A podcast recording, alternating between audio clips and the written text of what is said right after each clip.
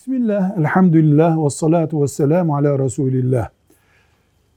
Göz değmesi, nazar, göze gelme, nazara gelme. Halkın içinde farklı ifadelerle konuşuluyor. Bunun ortak adı nazardır. Nazar dinen inanılması gereken bir durum mudur?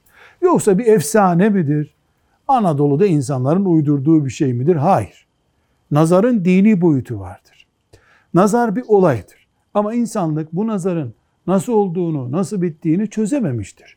Ve nazarın tek e, çözüm yolu da insanların ellerindeki nimeti reklam yapmamalarıdır.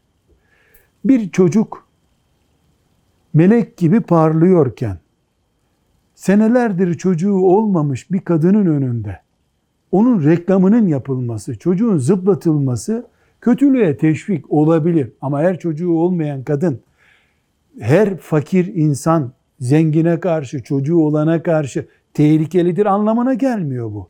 Ama muhtemel bir tehlike bu. İnsan elindeki nimetin kıymetini bilir ama şovunu yapmaz.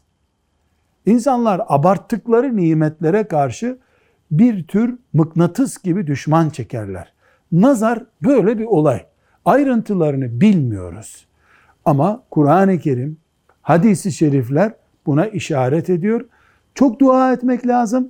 Falak ve Nas suresini okumadan kendisi için, çocukları için insan sabahlamamalı, akşamlamamalı. Velhamdülillahi Rabbil Alemin.